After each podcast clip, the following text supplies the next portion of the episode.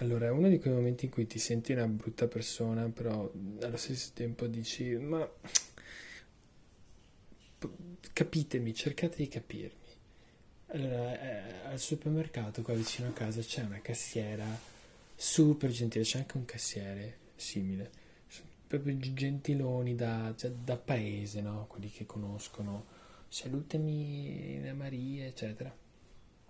E fa, fanno queste cose con tutti.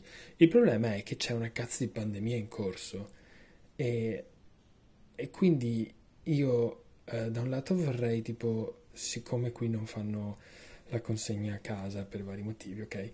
Devo andare ogni tanto al supermercato e vorrei starci il meno possibile anche perché ci sono i ragazzi dello UAV che si muovono in greggi e entrano nei supermercati e mi fanno molta paura perché eh, sembrano usciti dal 2018, non, non sembrano essere aggiornati sul fatto che bisogna stare distanti l'uno dall'altro.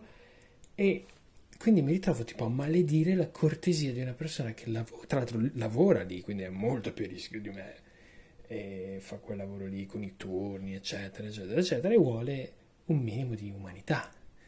E quindi io sono diviso tra proprio tipo l'angioletto su una spalla e il diavoletto sull'altra, e solo che al posto dell'angioletto c'è tipo uh, burioni o sa, come si chiama, galli, uno di quelli lì che mi ricorda che c'è una cazzo di pandemia in corso.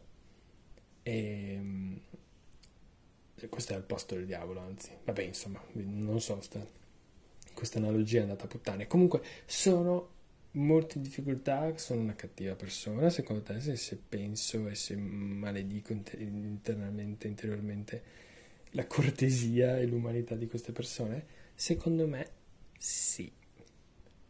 Però, oh, c'è la pandemia, cosa devo fare?